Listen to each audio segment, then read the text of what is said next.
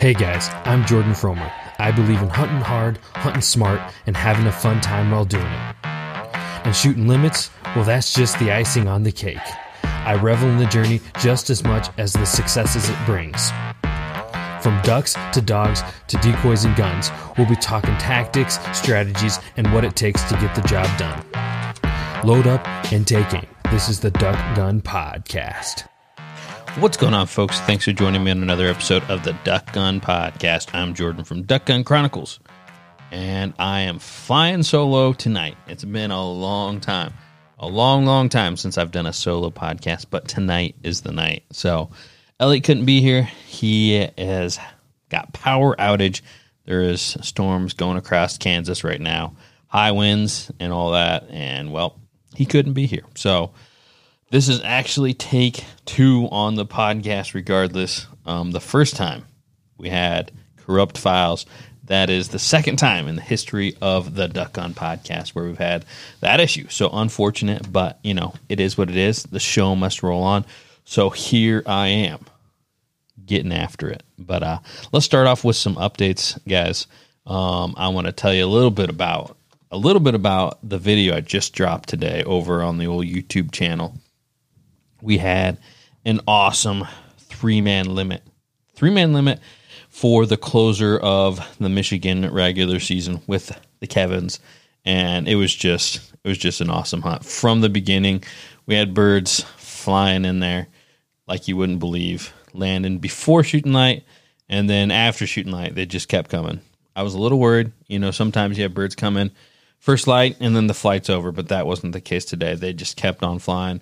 Kept on coming in, onesie, twosie, and our shooting. I mean, I think we only let out, I think we only let out just one or two all morning. So um, definitely a fishing on that. And Chief was a retrieving machine. thirteen retrieves on the day. Oh, we did get a bonus duck. Bonus duck um, was the the black duck, but everything else was mallards. But yeah, I mean, he was finding stuff in thick crap every year, guys. I think he gets a little bit better.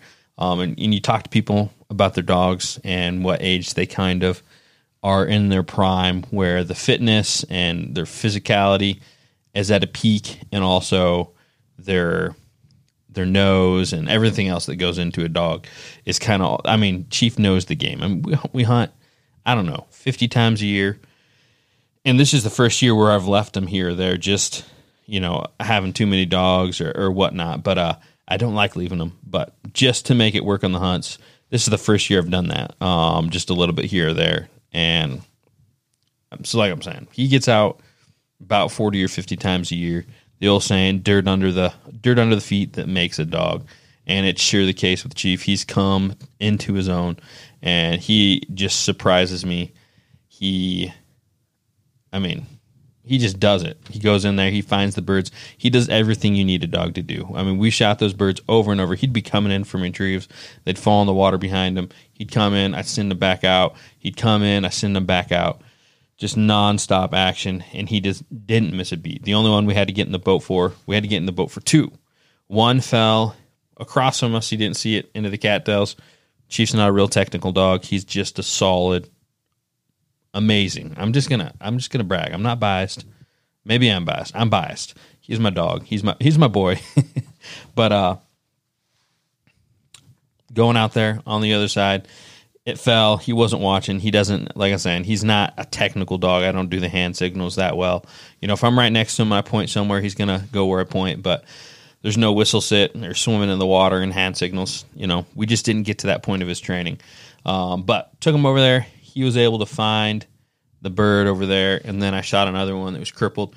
Real impressive. I mean, jumped off the front of the boat, swam along the side of the cattails, got in there right where the bird was at, and found it right away. So overall, guys, I mean, it was just an awesome, awesome hunt.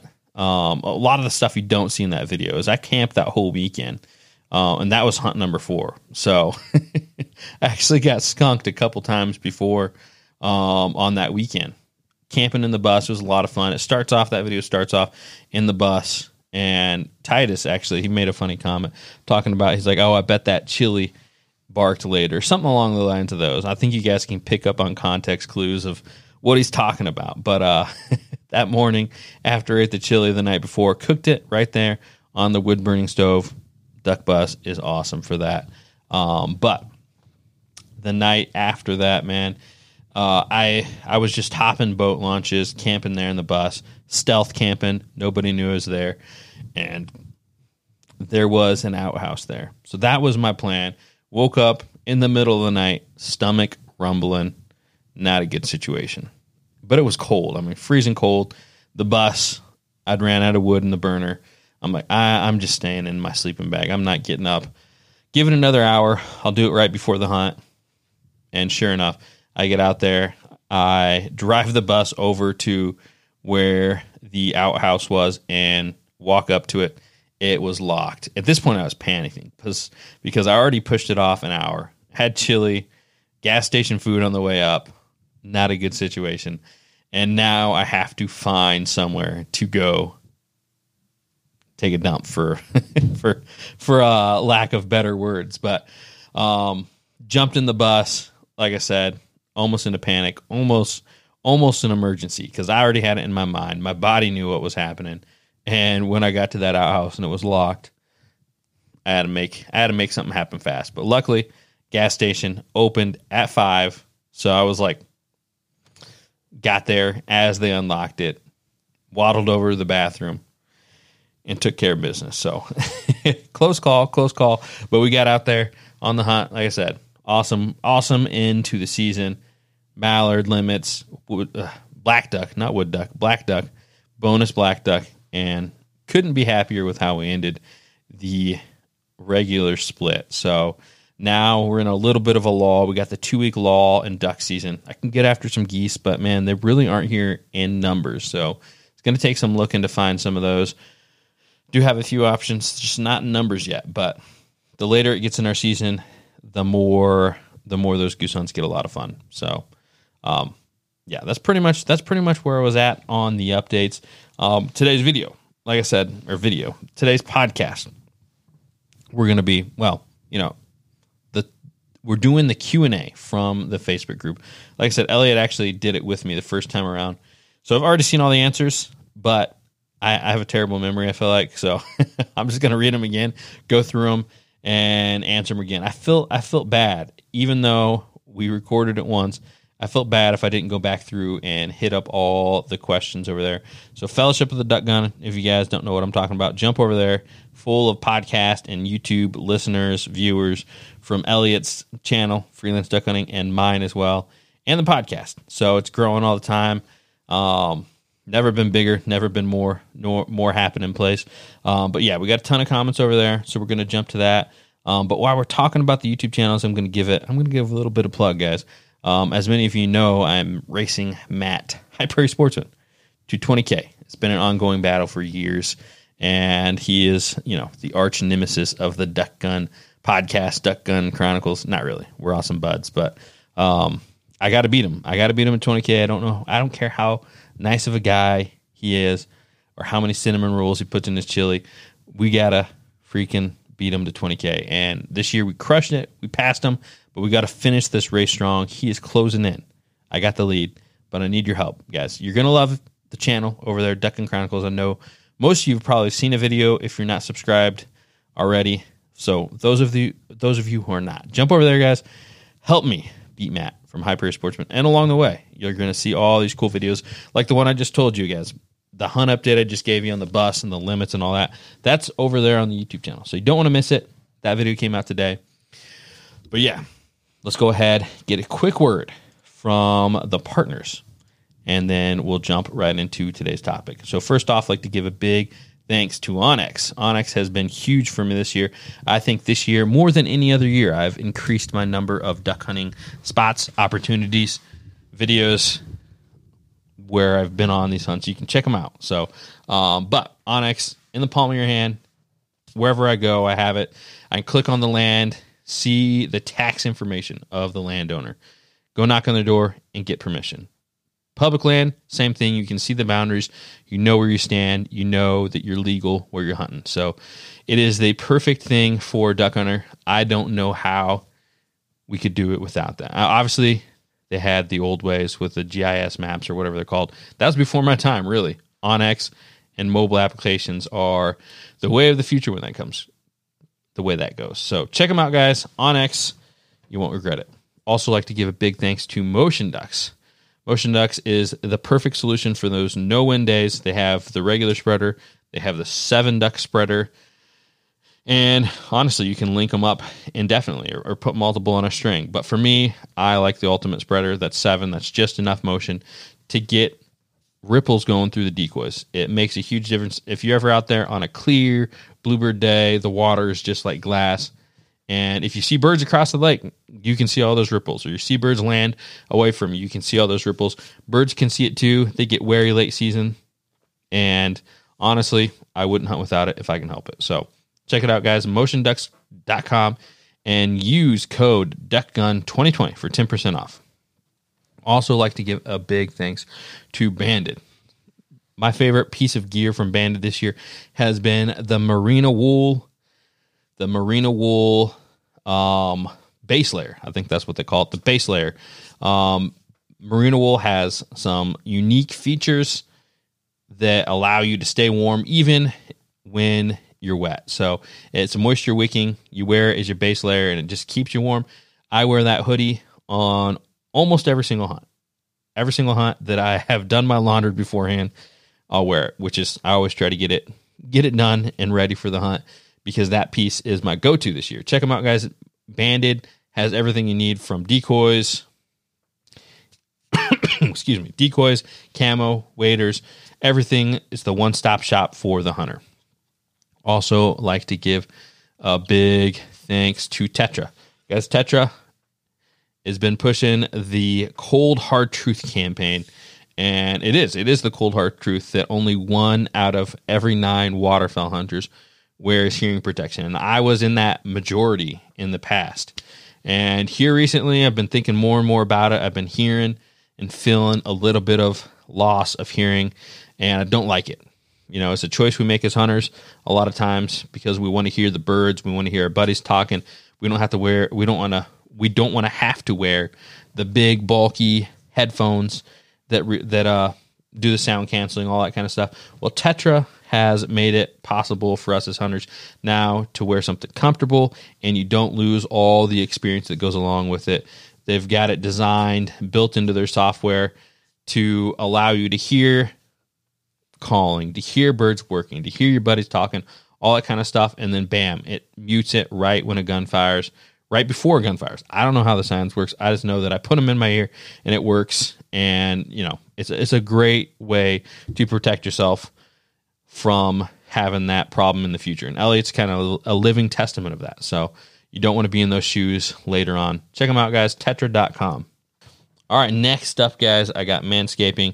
Manscaping is one of the newer partners for the podcast, so definitely check those guys out and let them know that we sent them your way. So we sent you their way. And the holidays have come early this year as Manscaped has Manscaped have the gift that keeps on trimming. Santa's beard isn't so appealing when it's coming out of his trousers. That's why Manscaped, the leader in below-the-waist grooming, have you covered this holiday season. Now available in your country. Join the four million men worldwide who trust Manscaped to keep their trees trimmed and ornaments polished. Go to manscaped dot com and use code DUCKGUN for twenty percent off and free shipping. So check them out, guys. twenty percent off and free shipping with the code DUCKGUN at manscaped dot com. Definitely a quality product there. Trimmer is top notch. So, all right, let's go ahead and jump to the questions, the Q and A for today's podcast. All righty, got it pulled up here somewhere, or at least I did a minute ago. All righty, fellas, so we got the Q and A up. Like I said, it's from the Fellowship of the Duck Gun. Jump over to that group. We do these periodically, probably two or three times a year, and you guys never fail with having some interesting questions. So, first off, we got Matt, and he says, explain how you'd say no and how you'd educate someone who's asking to go hunting with you. That is not an easy yes or no. So, Matt, definitely agree with you on that. Um, with your hunting group, you know, you got to keep people close to you, especially with those places that you uh, hold near and dear your public land secret spots. You just can't take anybody on. Also, you know, there's a lot of things that go into it, like number of people you can put in a boat, that kind of stuff. If you're doing a long haul with a boat and you only got a boat that can take three people, it's just, you know, um, for me, I just have kind of, uh, you know, I have some buddies I hunt with, and I, it changes a lot. I know Elliot kind of sticks closer to a, a group all the time. Um, a lot of times I'm the one kind of running my hunt, or, well, not always. When I go with the Kevins, that's a lot of their spots. Um, this year I've actually added a lot as well to our repertoire up there in Michigan, but I don't know. It's it's definitely a hard one. We all want to educate hunters. We all want to take people with us, but it's really hard to work into a group. Um, if you are trying to get into a group, I would say try to add value to that group, you know, kind of looking at from the other guy's perspective, trying to hunt with people, you know, and, and that's hard for somebody that's new. Um, but you know, if you, if you can't get with a group, that shouldn't stop you from hunting. Like I said, myself, I found some spots and public land and just went after it. And I hunted eleven times by myself. Actually, I was taken, I took a buddy with me a couple times in that, um, before I shot a duck. So you kind of got to get after it, uh, yourself even. But, uh, I think, you know, I think that kind of, I don't know. If, I don't know if there's a real good answer for you. It, it's it's definitely hard. I can agree with you on that. I don't know how you tell one, tell one to tell someone, explain to someone that. It'd be a lot of explaining because there's a lot that goes into it. So, all right, let's go on to the next one. We got public land etiquette. Um, put that in there. That's something that Elliot and I were thinking about talking about. Um, so there's there's the question on that. Um, but public land etiquette, you know, it's. It's. I think the, the real question on this is, um, if someone takes you to a spot, the etiquette on that is that you don't go back to that spot. Um, if you've hunted with them for years and you hunt a spot together, I mean, maybe at some point that becomes a little different. But um, as far as just going to a spot that somebody showed you, yeah, it's public land. But here's here's the best way to to explain it. If I tell someone, here's the terms. These are public land spots. I know about them. I've done the work. I've put in the time. These are my public land spots. I did air quotes because obviously they're anybody. Anybody can legally do it, but it is a, it goes against duck hunting etiquette for someone to take you to a duck hunting spot if it's public land, and then you go back to that same spot. How would you feel if you have this honey hole? It's your public land spot, air quotes again. Um, but the next Saturday after taking someone, they're there with your buddies. I mean, you're going to be ticked. I get it. Public land, you can legally do it, but etiquette wise, that's just, it's just a no go. And I feel like eighty percent of hunters, if not more, feel this way. The other people that don't, I don't know. It's, it's, I, I just can't fathom it. I can't wrap my mind around it exactly how, you know, how people think that that's something that's uh, a good idea. So we'll we'll leave it on that. Um, Dustin, have you read this article? Um, it's really thought provo- provoking, and he wants to know our thoughts on it. And it's uh, on the commercialization of waterfowl good for duck hunting. So Elliot actually read this one, answered it the last time around, but pretty much it goes into talking about guides and whether they're good for the sport and all that. And he talked particularly about Kansas and them not having a not having a uh, a license or anything uh, that requires the guides.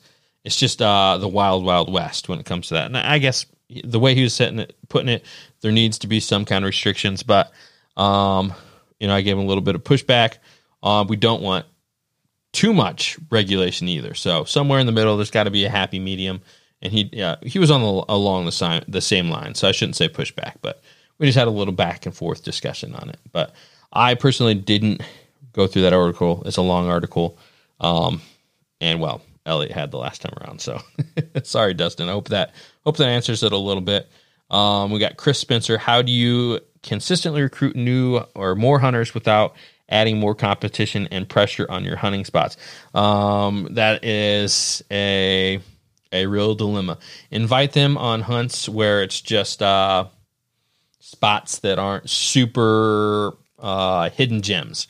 or take them on public land spots if you got public land spots. I'm not going to take somebody new, especially if I feel like they're not going to be, mm, what's the right word? I wouldn't take someone to like uh, one of my secret honey hole spots, especially if I think they're going to start hunting, because you get those new hunters and they only know a few spots and they just really burn them down. Um, so I would take them to private spots where they can't go back without you. Um, make sure you have the talk with them, like the terms I was saying. Hey, they're public land spots, but these are the terms. You'd never find it without me. So if you won't agree to them, then I'm not going to take you to these spots, because then you'll know about them and go there. So um, just make sure they agree to those terms. And it's somebody you trust if you're going to do that. But yeah, it's a hard one. Um, recruiting new hunters, you know, for me and Elliot, we do the podcast and the YouTube channels. Um, that's our way of helping kind of recruit people. I do personally take people every year, almost every year I take somebody new. Um, but yeah, it's, it is, it is a tough one, but it is, you know, it's ne- necessary to have new hunters as well. Um, it does fill with my spots. It kind of ebbs and flows where there's more pressure and less. And, you know, I try to do my best to make sure my secret favorite spots that there's less pressure. All right. Sean Dahl says the subject of having everyone wants to hunt, but, um, But, oh, sorry, I'm butchering the question. So pretty much his question is, people want to hunt, but they don't want to invite you on. Um, everybody wants to hunt, but they don't want to scout. So the subject on that, um, yeah, that that is that is uh, that is true. I know lots of people like that. Um, there's more people who want to hunt than there's people that want to scout. Um That's a tough one, but especially in field hunting and stuff like that, you got to have people scouting. You got to scout. You got to have a team effort. It makes a huge difference to have a team effort. You know, my my team this year has been um, a lot of the Kevins. Early on, you know, I was hunting with uh, some new guys this year with me, and, and they did that. They they did pretty well scouting as a team as well. So um, it definitely makes a big difference. But yeah, if people don't want to scout, I mean, there's you shouldn't feel bad about not inviting somebody that doesn't want to scout and finding somebody that does want to scout. You know, there's certain people who always get an invite, even if they don't have the time to scout. You know, if they're somebody I really like, but again, it goes to adding value to the group. I want people who add value to my group in one way or another, or I have to really like them. Like my dad just gets a free pass on pretty much anything. So, um, yeah, de- definitely, uh, Definitely a, a subject worth talking about with your group. And there's cer- certain people who just aren't going to put in the work no matter what. And you just got to decide if they're worth having in your group or not. All right. Houston Taylor says, what do you all think is the biggest threat to duck hunting? Access, bird numbers, habitat loss. Uh, I think that one is easy to say habitat loss, which affects the bird number. And, you know, in some instances does affect access. So, Um, with duck hunters, the problem we have is that I wouldn't say that bird numbers have gone down. I mean, we're long-term average. We're well above it. Um, habitat loss, we've done pretty well. I say done, like the community with Delta and Ducks Unlimited and stuff like that. We're still, I, I would say we're still, you know, it, it's a battle that we've got to fight for sure on, on habitat for ducks. Um, but the real problem is access. People are less likely to let you on private land. I feel like more than ever before. Um, so we got more hunters kind of cramped into the same areas and, you know, less duck hunters, but less access. So I don't know, those are all issues, but overall, you know, for the species, we definitely need to have that habitat for, for ducks. Alrighty. Cody Castrovi- Castrovia. I think I probably butchered that, but in one of the old older podcasts with a gentleman from Delta Waterfowl, you guys discuss on how droughts, food supply, and nesting habitat cause ducks to migrate late, uh, laterally before and during hunting season. Um, okay, this one's a little bit of a longer question, but but yeah, migrations are. And so his question is, he goes on for for a little bit there. Um, talks about his theory on the migration and all that. I, I would say I'm I'm not an expert enough to give you an answer on that. I mean, birds migrate calendar, they migrate with the weather. Um, there's a lot that goes into it. And yeah, we should have John Devney on again. John Devney's a gra- great guest. Uh, he'd be way better at answering um, this question. A little, little bit, a little bit over my head on that one. All righty, Christopher, or sorry, Christian Flaminger, Flam, Flam, Fleming, Fleminger. Sorry, man, I can butcher some names pretty well. So uh, his question says, Jordan, spinner, pulsator, swimmer, or decoys, or more decoys in your opinion? Uh, man, I I do like running big spreads. A lot of times I feel like that uh, there's confidence in numbers, but I don't do it a lot. Uh, I get limited sometimes by the duck torpedo and number of people, so I'm going with just a couple dozen. Um, but I've done it a few times. I feel like I had really good decoying birds this year with bigger spreads. Um, so spinner, pulsator. I like the motion ducks over pulsator and swimmers, I'll tell you that. Um, I do like having spinners, especially early in the season, uh, in in combination with the motion ducks. But if I had to pick one, it's probably going to be my go go to spread would be motion ducks and a small decoy spread. So, uh, you know, there's different different things for different times of the year, different times to change it up, all that kind of stuff. Um, but yeah, I really don't even use pulsators or swimmers at all. But um, definitely, definitely a good option if you're not going to run a motion ducks. But I feel like the motion ducks is king on that on that motion.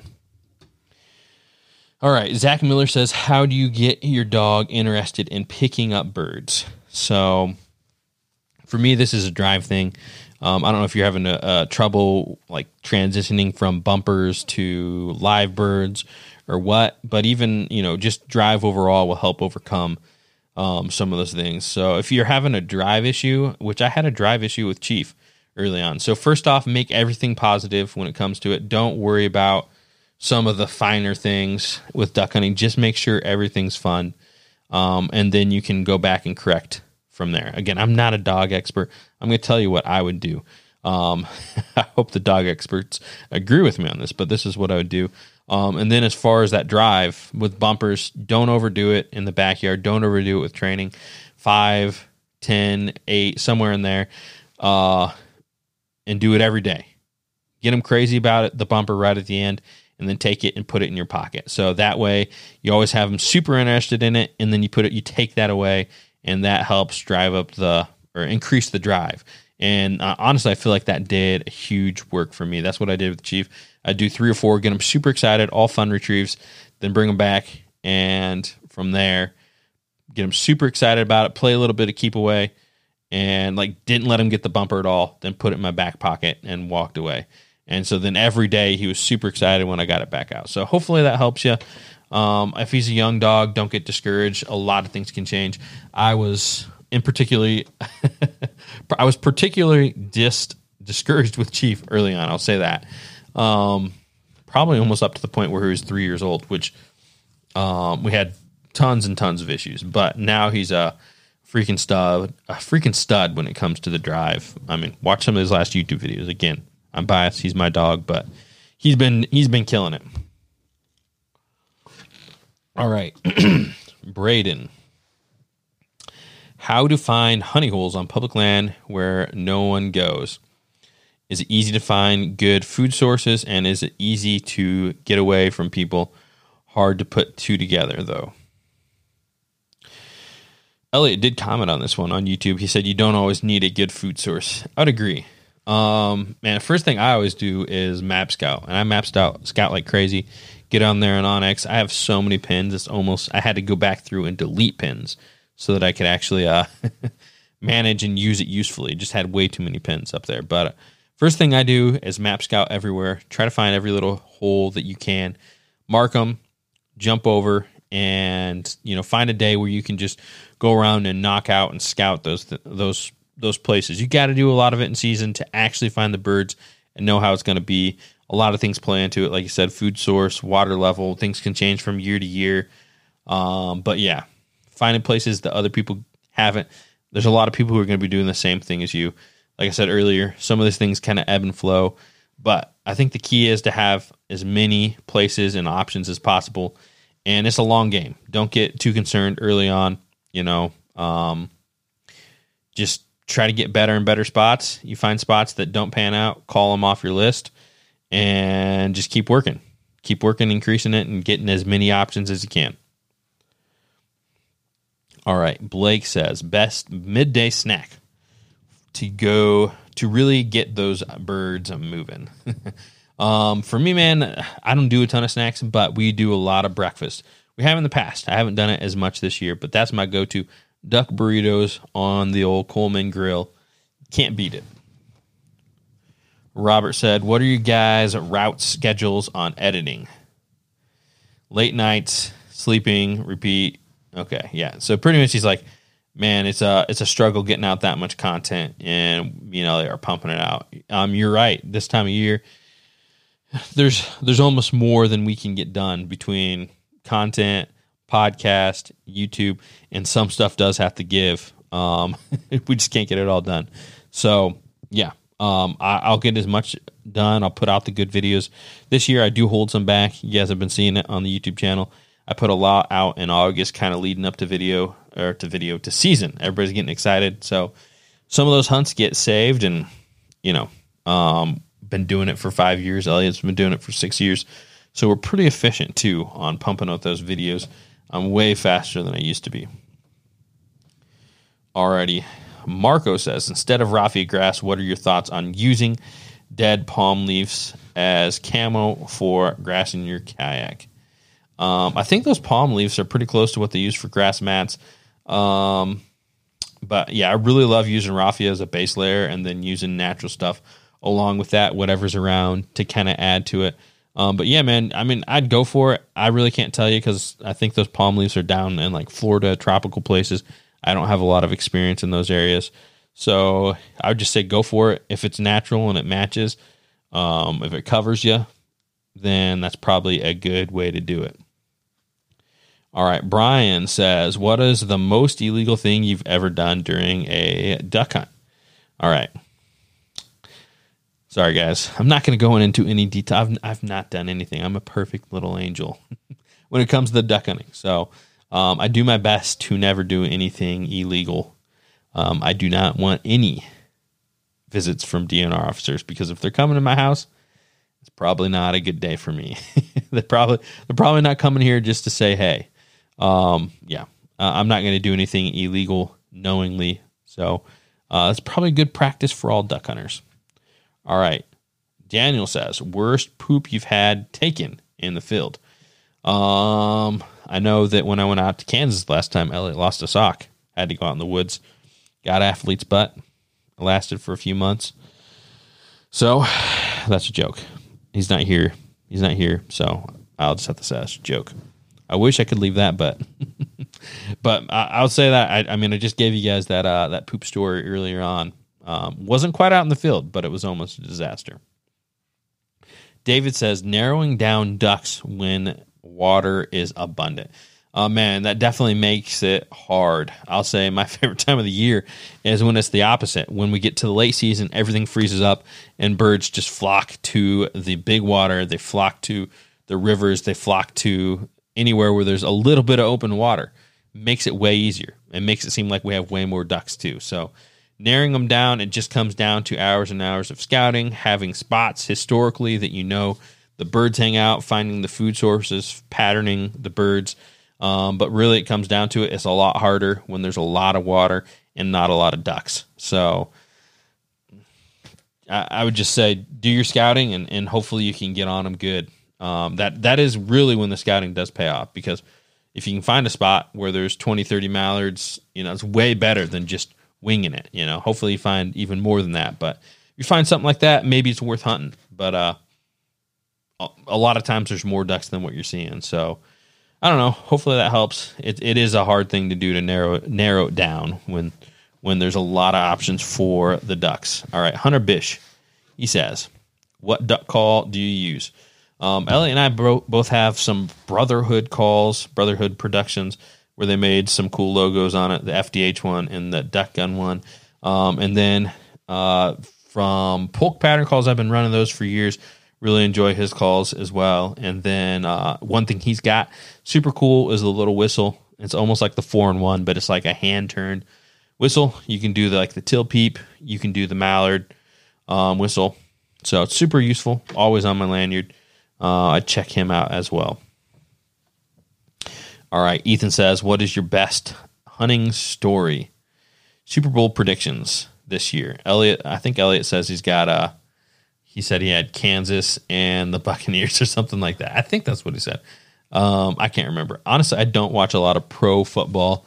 I won't make predictions on it because I have no idea. I have no idea. Um, I mean, did Peyton Manning come out of retirement? Are the Colts going to win? I don't know.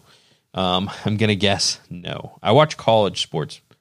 I really, I really, man, pro, I do, I do watch the Super Bowl, but besides that, I really don't watch much pro football. I really enjoy college, college football and college basketball. And that's where it's at. All right.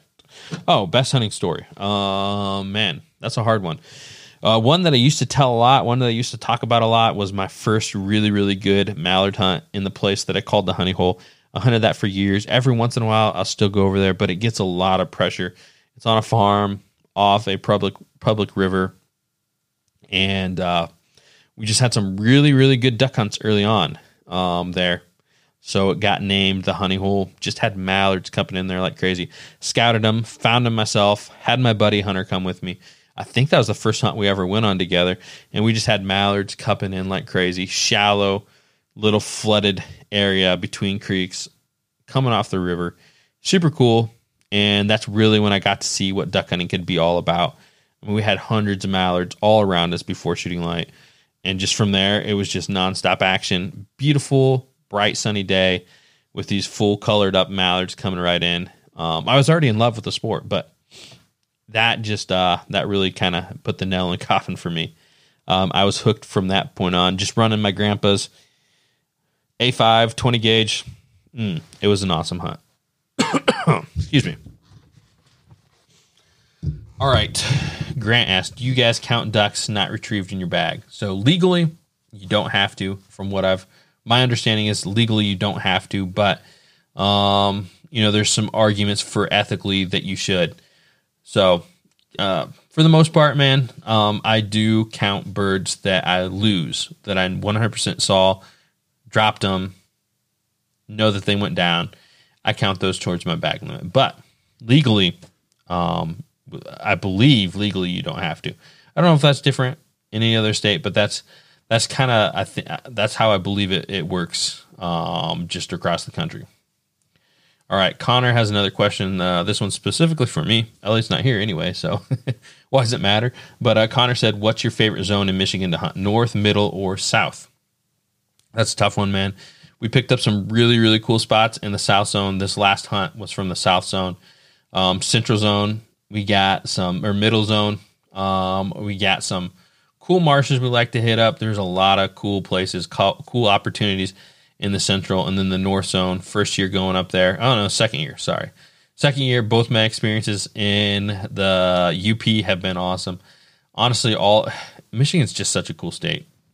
So I, I love it all. It's really hard. Previously, I would have said the middle zone just because um, we've had really good openers on that, but mm, it's just a hard one to say. It's a hard one for me to, to narrow down. All right, Dustin, what is the most unique, uncommon, or odd thing you carry in your blind bag that most people don't think to carry that comes in handy? Hmm, the most unique thing. Oh, uh, man, that's a that's a hard one. Um, I don't think I carry too many things out of the usual. I mean, I got my calls, I got my ammo, I got the GoPros. That's unusual. It's pretty handy making videos. Um, I keep my quick release for Chief because he breaks, and uh a lot of times I bring baby wipes. So those come in handy so you don't have to lose a sock or a sleeve. Um, all right. Samantha says, Beth, best, excuse me, best advice for stale birds. that's a, that's a hard one. Um, for me, the best advice is find the places that other people haven't hunted. Um, these birds get hunted, they get pressured. That's why they're stale. They're not coming into your set because they know what's up. They're coming to and fro, going places that, uh, they know are safe. So if you can find a place that other people haven't hunted, whether it's public land or private land, those are your best chances to get birds to commit because they've been there and they haven't been pressured there yet. So, um, you know, if you get the birds getting nocturnal, still your best bet is finding those places where hopefully in the day they might go just because they've been safe there for a week or a couple weeks or something like that. Snowbirds is, you know, birds that have been in the area for a while and just know the safe places. Um, they know all the public land spots where they get shot at and they don't go anymore. All right. Elliot said, how much would you take for the Jam-O-Matic shotgun? Or, sorry, Justin asked that about Elliot. Uh, man, sorry, Justin. I can't remember what his answer was, but I I think he said something like uh, uh, free thirty. Not really. Um, free thirty. I don't think he's going to sell it. I think I butchered that joke too. So, um, Matthew said, I would love to hear your thoughts on hunting with new groups. Wow. We got this new group thing. Is the It is the hot topic for today. Recently been branching out with new guys and groups. It seems that everyone wants on the good hunts, but nobody wants to share good hunts in return. Yeah, that's a hard one. Groups are a super hard thing to figure out. So, yeah, I think we cover a lot of that. I think the best thing is to bring value. And hopefully, you know, if if I have it happen too many times, you know, it, it, I get that. Exactly what you're saying. It's a tough one. So add value. Hopefully that value gets you on the hunts, whether it's being the guy who's a dog, a boat, blinds, decoys, brings food, whatever. Some way to make the group more successful. New spots that you invite them to. Hopefully that does the trick. If not, it's like move on to find different people to hunt with. Alrighty. Man, just going with one person. I think I, I went through these way faster um, because first time around this podcast was like an hour twenty. So Elliot must have had a lot to say. All right. Matthew says one more thing. Um, things to add to the freelance freelance hunt stats. He doesn't say one more thing. I just added that. Profiles for your dog to track how many birds they pick up.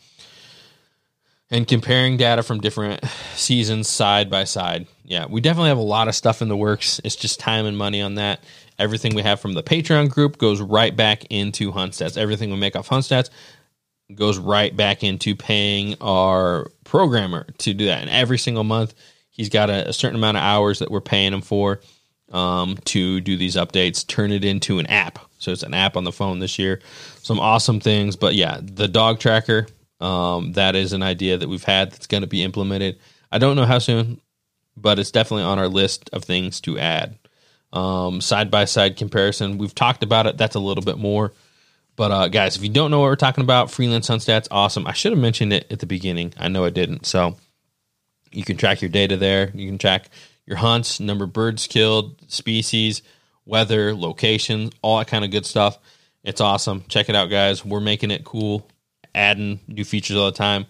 One of my favorite features from it this last year is the leaderboards.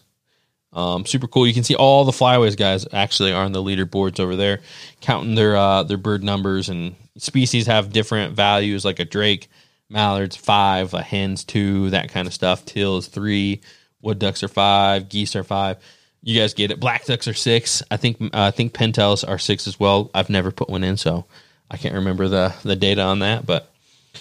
Alrighty, I think this is probably a good place to go ahead and wrap her up. Thanks, guys, for tuning in for a solo edition of the Duck Gun Podcast. Guys, one last one last reminder. Jump over to Duck Gun Chronicles and help me. Help me smash Matt again, um, and then we can rip his hairs off. It'll be awesome. So that's all we got for today, guys. I'm Jordan, Duck Gun Chronicles, and we'll see you guys on the next one.